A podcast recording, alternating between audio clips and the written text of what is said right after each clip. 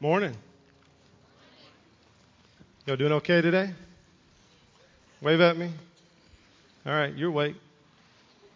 All right, when you come into a place, you always can tell who the most important person is, right? By um, who's sitting up the highest and who has the biggest chair. So, since um, Pastor Steve's not here, I wanted y'all to know who the man was. That's right. And I'm going to be honest with you. When I thought of doing this, I was thinking it would be cool. I didn't know it was going to make me look like an eight year old. Y'all remember uh, Muhammad Ali? You, you, may have to help me finish this. Muhammad Ali said, I am. All right, y'all can do better than that. This side over here is asleep. I am Yes. So uh, Muhammad Ali gets on an airplane, right? Just you know, when you're on an airplane, who's the most important people on the plane? They got to no, that's well.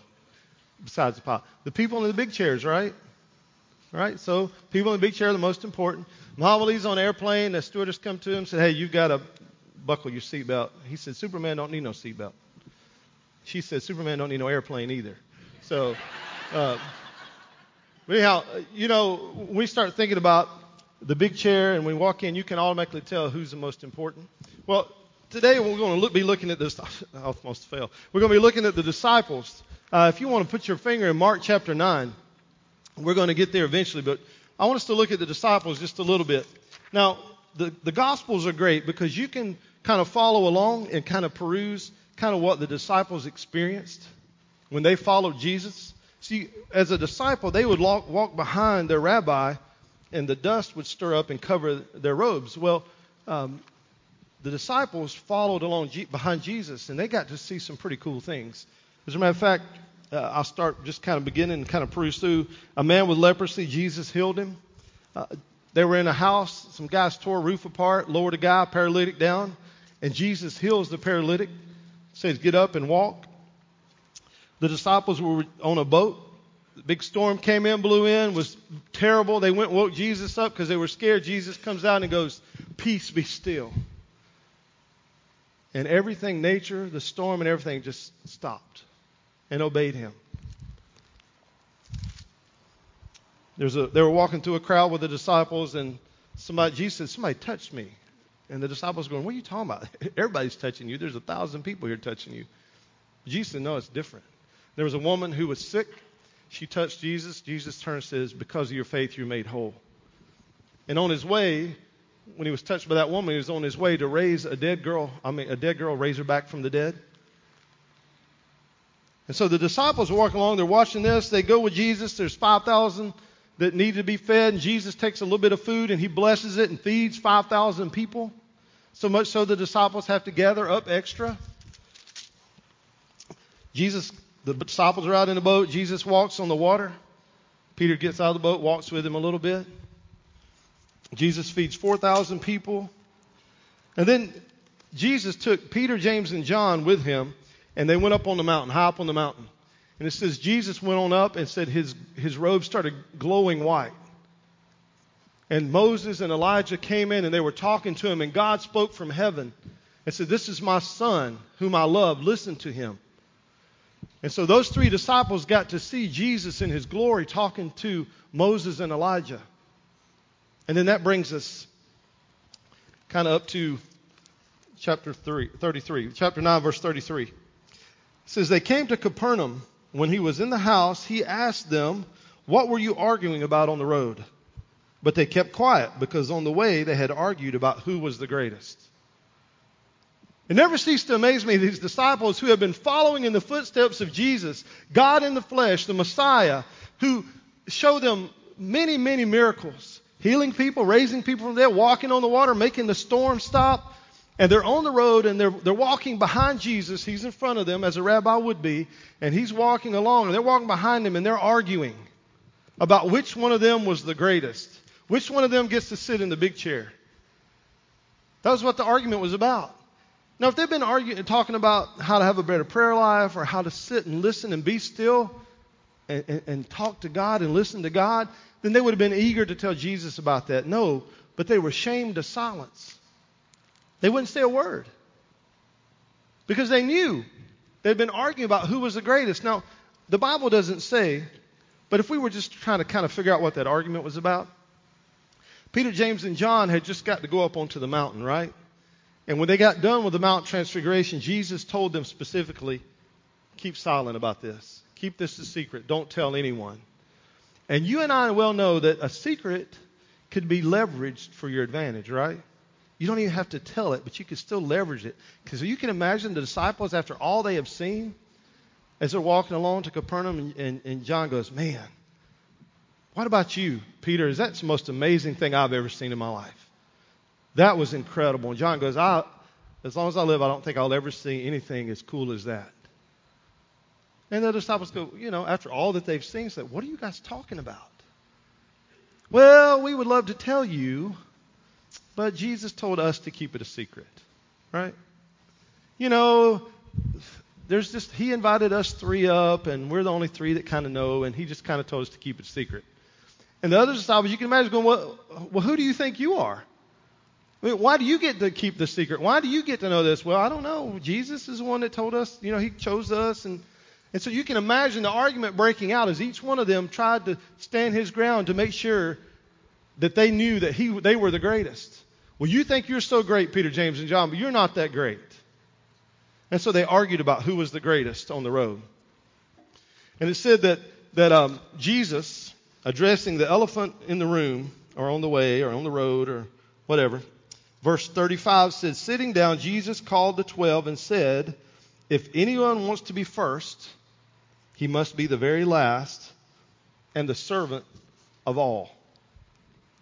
If he wants to be first, he must be very last. Well, see, pride is the issue. And it's been said pride is the only disease that makes everybody sick except the person that has it. Pride is the thing that, that just can completely get in the way of our walk with Christ. As a matter of fact, there's some symptoms of pride. All right? An inflated sense of self. Inflated sense of self to where I think about myself most of the time and my joy and my pleasure and my needs and my wants to where I have this sense of self to when I walk into a room, there's no doubt in my mind who needs to be in the big chair because I'm he. It's me. I'm the man. And I remember as a, as a young boy, I used to have a disease, okay? I, my head was not right. But I remember, and I may have told you this before, sitting with the pastor of a church. He's my pastor. And we were in this huge auditorium, and was, we were looking around. And he said, David, what are you looking at? You know, just kind of curious. I said, Well, I was just trying to see if there's anybody in this room that could whip me. I, true story. And uh, he said, Well, have you found anybody? I said, Not yet. I haven't found anybody yet. And he looked at me. He said, Well, what about me? And I said, Don't even try it. Now, this is my boss. That shows you how immature I was. But coming straight out of college football, I didn't think anybody could whip me. You know, and we're sitting there with 5,000 people, and I couldn't find anybody that I thought could. Whip me. No, I mean, there's just, look, we've got an inflated sense of self sometimes, don't we? Where we, we're always making ourselves number one. The second one is a refusal to listen to differing ideas. Listen, if, if I'm right, then why do I need to listen to you? You know what I'm saying? If, if I know what's right, why do I have to listen to you? Because I already know what the answer is. And I know, I know what we need to do because I thought of it. So there's no need for me to listen to your ideas or to anybody else.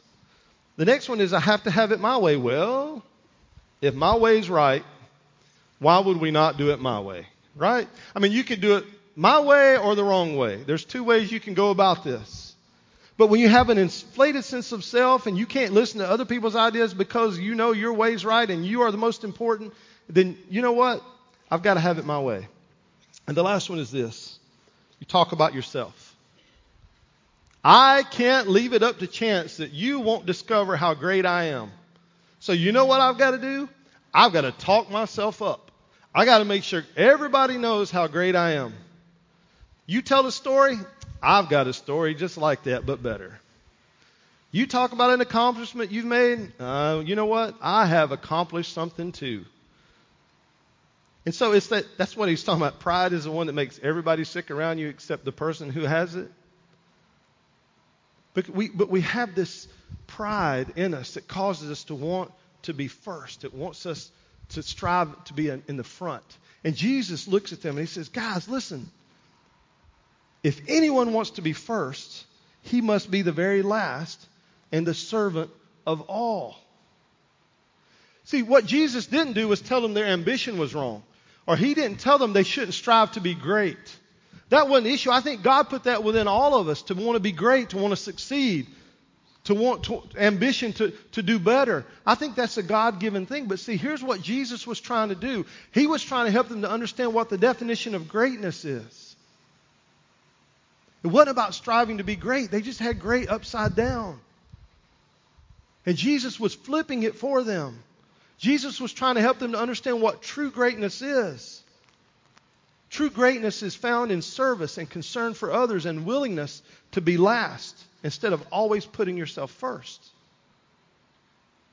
He wants to be first, needs to be last. It's not a problem to want to be first. But if you want to be first, you need to be last. So Jesus was trying to show these disciples listen, let me help you to understand and change your perspective on what greatness is. And listen, if we're honestly Christians, if we're serious about following Jesus, if we're serious about following after him and becoming Christ like, then we've got to understand, we've got to change our perspective of the world. We've got to change our perspective of the way that we see society and we see relationships. I mean, it's, it's really contrary to what the world teaches, isn't it? The world doesn't teach you to be the last and to be the servant of all. The world's definition of success is how many people are serving you and how close to the front of the line have you gotten. Can you imagine Jesus having a big business meeting where he invited great business leaders and a leadership conference, and he gets in front of the leadership conference and he talks to them about all these CEOs about how they need to be servants and be last? He wouldn't get a whole lot of repeats, would he, on that conference? Because the world doesn't teach that. The world says leverage everything that you've got, your talents, your gifts, uh, every, your money, everything you have to get ahead, to be first, to be in the front. To have as many people serving you, as many employees as you can have, as many people doing what you want them to do as you can get. So Jesus teaches them. He says, if anyone wants to be first, he must be last. He must be the servant of all. So then he calls a child. Come here brings a little boy into his presence. Here's what he says He took a little child and had him stand among them. Taking him in his arms, he said to them, Whoever welcomes one of these little children in my name welcomes me. And whoever welcomes me does not welcome me, but the one who sent me. So Jesus, here he is using a child as a prop. And he brings him in, and you think, why would he do that? Why, why does Jesus use a child? Is it because a child really can't add anything to your status and your standing? See, I don't think it's that at all. I think because a child is very needy.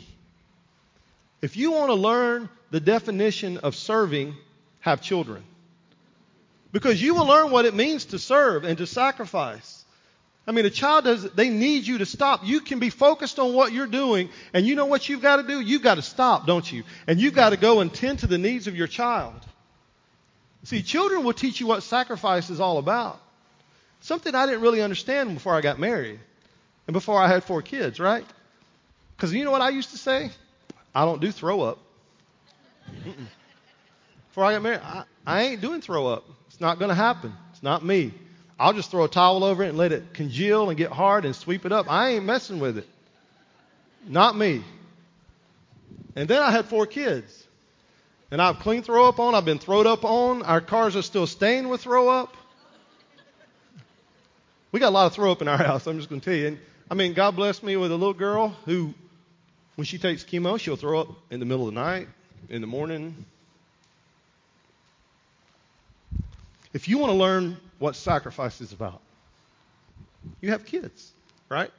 So Jesus took this little boy and he stood among them and he said, Listen, if you welcome one of these, if you learn how, what it means to be like a child, to serve them and to give them and to sacrifice and not worry about what it's doing for you, but you are completely focused on putting the needs of that child first, taking care of them. That's what, that's what I'm talking about, guys. That's what he's trying to tell them, the disciples. Quit going around and prancing around and talking about who's the greatest. And start serving people that can't pay you back. Start being a servant of all and being very last. See, we read a book, and you guys may be tired of hearing about this book, but it is a book that impacted our staff incredibly. It's not a Christian book, it's called Leadership and Self Deception. But as Christians, we've got to change our perspective in how we view the world. There's a guy gets on a plane, and he goes, and there's uh, his seat just happens to be next to an empty one, and he's saying, "Wow, I've won!" You know, woohoo! There's nobody, and I hope nobody tries to sit in the seat next to me. So what does he do? He opens up his, his newspaper, makes himself as big as he can, looks angry, makes it look uncomfortable in that chair, and doesn't want anybody even to look at him. Every time somebody looks at him, he just looks mean to him. Right? And then there's a woman next to him who has an empty chair beside her as well. Well, it just so happens they were the only two empty seats. And then this couple gets on, and, and the seat up front somehow got mixed up. So only one of them was going to get to sit together. And so they didn't know what to do. The stewardess is looking around, and the guy sees him looking back there and goes, You know, paper big, I'm big, I'm angry, don't ask me. And the lady next to him stands up and says, Ma'am, why don't you let them come and sit in these two seats? Nobody's sitting beside me, and I'll come and sit with a gentleman up there. Now, I want you to think about perspective. How was that man viewing people? See, he was viewing them as a nuisance. He was viewing them as, a, something that was getting in, in front of his comfort, as a problem. And the other young lady was viewing them as a, a way to serve, as an opportunity to give. And see, we as Christians need to change our perspective on how we see people. Instead of sitting there and, and trying to make sure we get what we want and puffing up and, and standing our ground and holding on to what we have, we need to be willing to step up and to give when we see a need.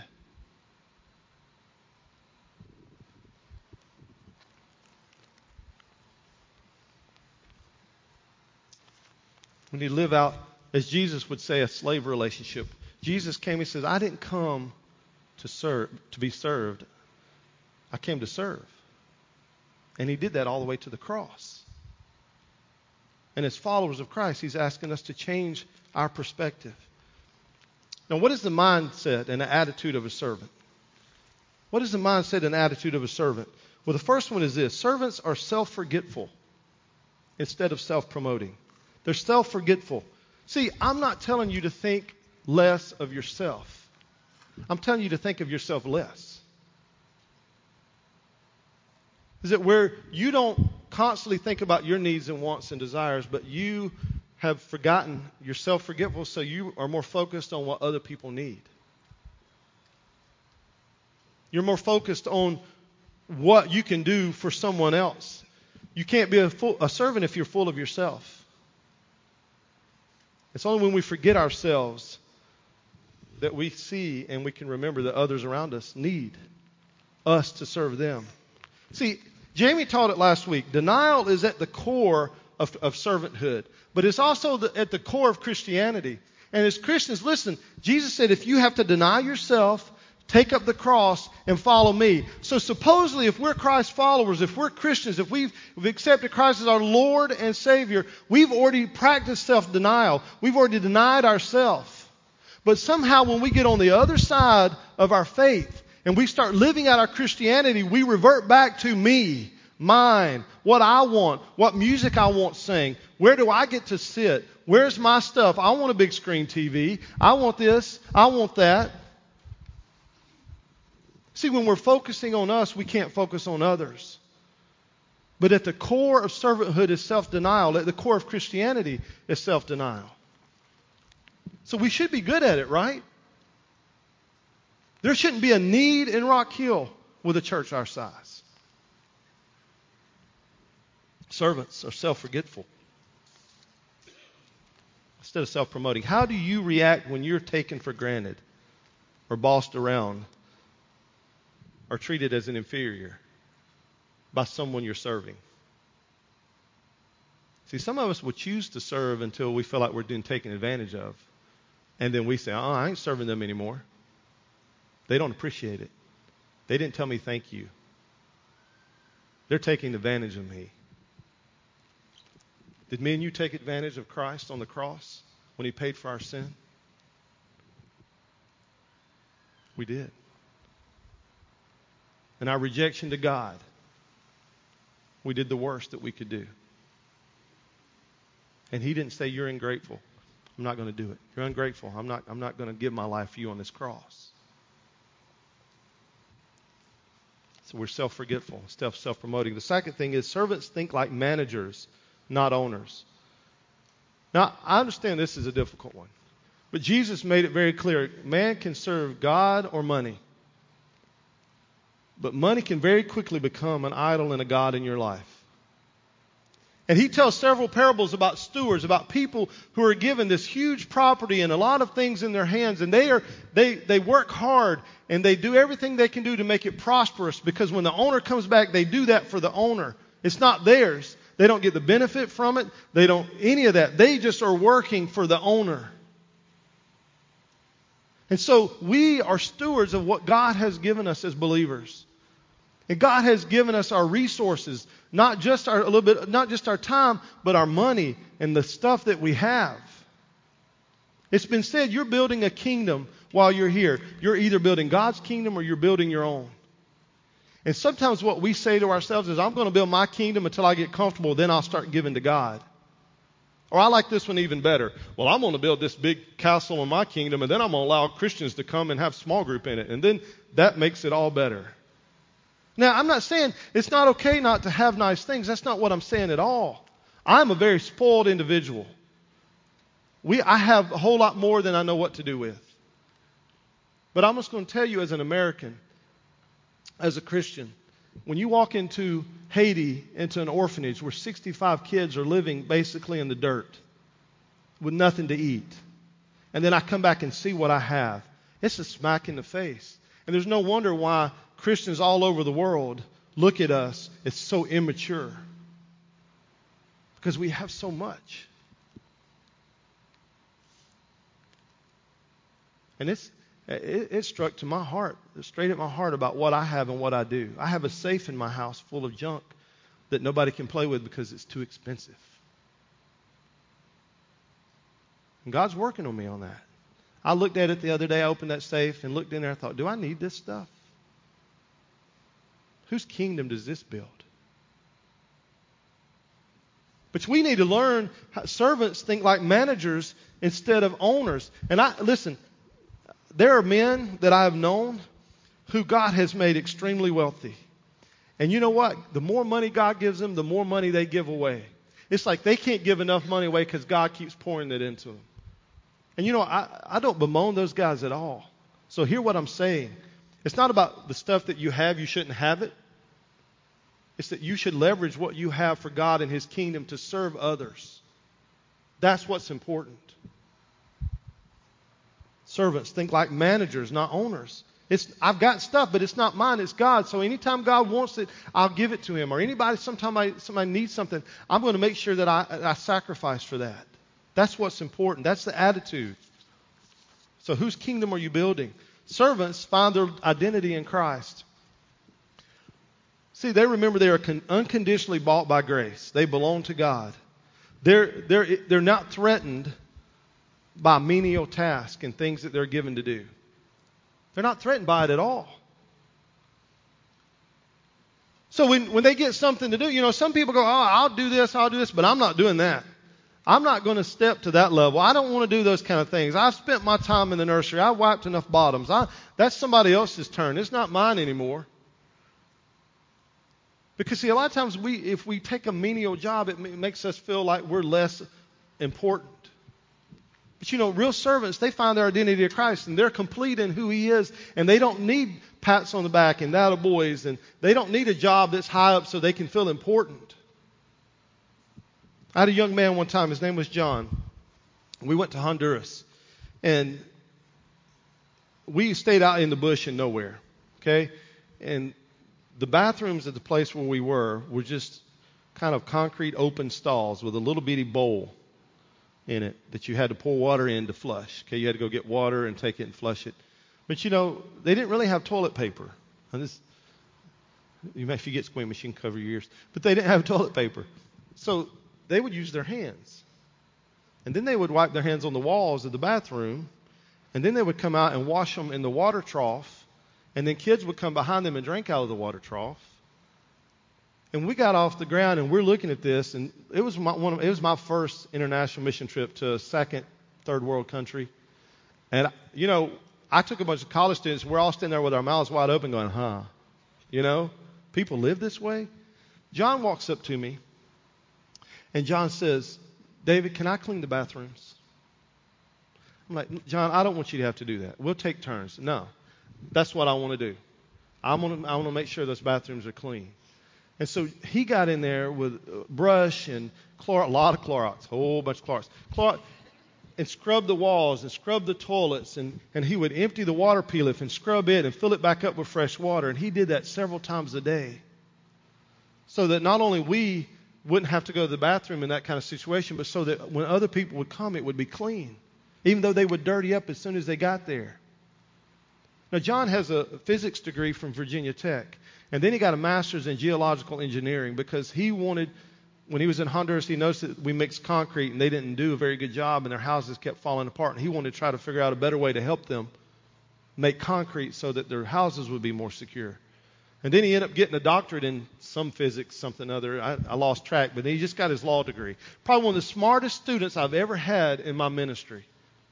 And yet he had a heart of a servant like I've never seen before could easily have made us all look small by his intellect and how smart he was and what he could accomplish. And yet, the first thing out of his mouth is, I want to clean the toilets. I want to clean the toilets. But he was completely secure.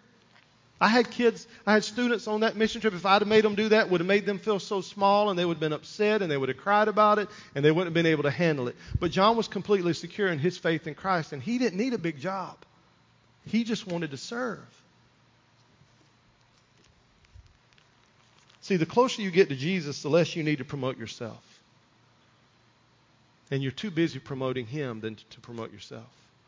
And the last attitude is this servants think of ministry as an opportunity, not an obligation. It's an opportunity. I serve the Lord with gladness. I can't, I come here and I find a spot that needs it, and I gladly step in and help. I don't go, oh no, they need people down there. I guess if nobody else will. I guess if I have to. Well, I did it the last three times, but if nobody else is going to do it, then I will. See, that we serve the Lord with gladness, we see it as an opportunity, not an obligation. Well, in closing this morning, I, I have any of you guys ever heard of um, Kim Peek? Is that name that anybody's heard of? Kim Peek is probably one of the smartest humans that's ever lived. As a matter of fact, it had been estimated that he had read like 12 to 14,000 books and retained almost everything that he read. As a matter of fact, he would read a page in like four seconds, and he would read the left page with the left eye and the right page with the right eye. And he would go through a book in an hour and almost can he could tell you verbatim what page, what line stuff was on in the book. Now, he was called a mega savant, and he did have some issues disabilities that came with his savantism, which is a lot of times autism and those kind of things. But Kim Peek was an, was an incredible man. As a matter of fact, they called him the human Google. He, they would take him to, to colleges and universities and they would ask him questions, and he could answer anything they could ask him. As a matter of fact, I think he had learned so much about other things, he started learning local stuff to where you could tell him where you lived and he could tell you who your neighbors were. And those kind of things. The man was so incredibly smart. And you may not have heard of Kim Peek, but you may have heard of a movie called Rain Man. And they made a movie out of his life. The director from that movie met him and was so incredibly awed at him that he wrote a movie about him, kind of loosely about him. But Kim Peek, I want you to watch. I've got a little video I want you to watch. Uh, if you would, turn your eyes to the screen just for a second. Two months shy of his 80th birthday, Fran still looks after Kim. He helps me a lot because I still have bad coordination and because of the brain damage that I had when I was little.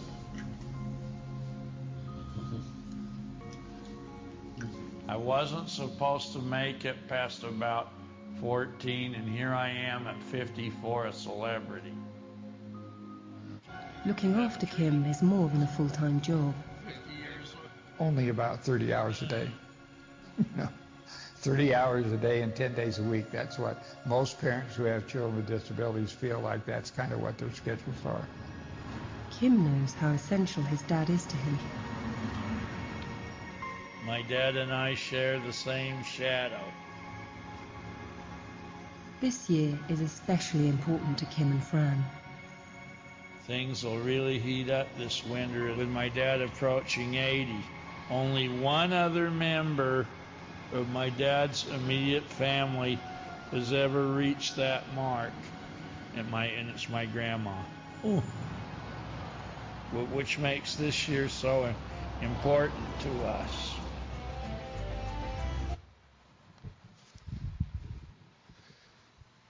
So you may even have heard about Kim Peek or Rain Man, but one thing you had never he- heard about was Fran, his dad.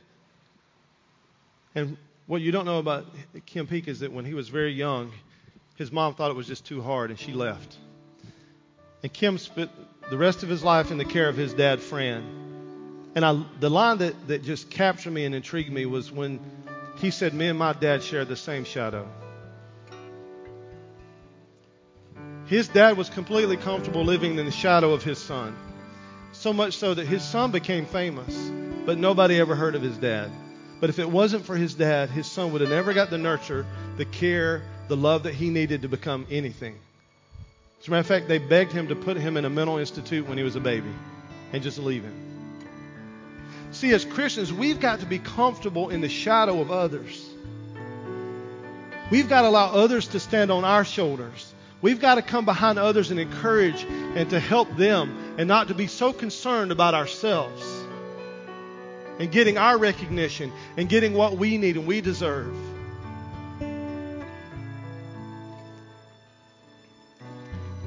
Jesus is our example in Philippians chapter 2. Paul talks about we need to have the mind that Christ Jesus had when he did not he considered others more important than himself. He made him servant, himself a servant all the way to death on the cross for you and for me.